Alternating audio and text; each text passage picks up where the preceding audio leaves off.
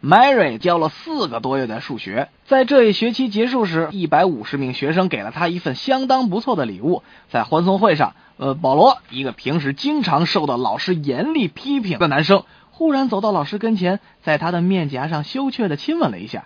Mary 的心怦然一跳，他为这个男生的进步而高兴。这个时候，保罗转身走下台来，回到一帮男生当中，焦急的问：“嘿，快拿来，快拿来，我赢了那五美元呢！”女英语老师说：“air 是什么东西？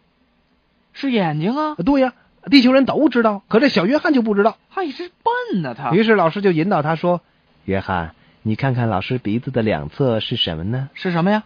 是雀斑，老师。’有一个勤务兵喜欢饶舌，他的长官已经到了忍无可忍的地步了，就对他约法三章。”今后我与客人谈话，你再来纠缠就枪毙你。